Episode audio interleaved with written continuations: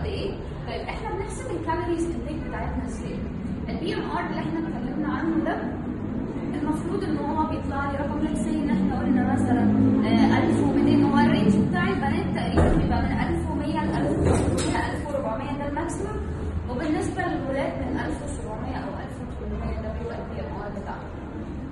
أنا دلوقتي على حسب المجهود اللي أنا هعمله في يومي بضرب في factor أو اللي أنا متعود عليه عامة. بضرب في factor من واحد لاثنين فلو أنا شخص مثلا مجهودي قليل شوية ممكن أضرب الرقم ده في واحد وثلاثة من عشرة.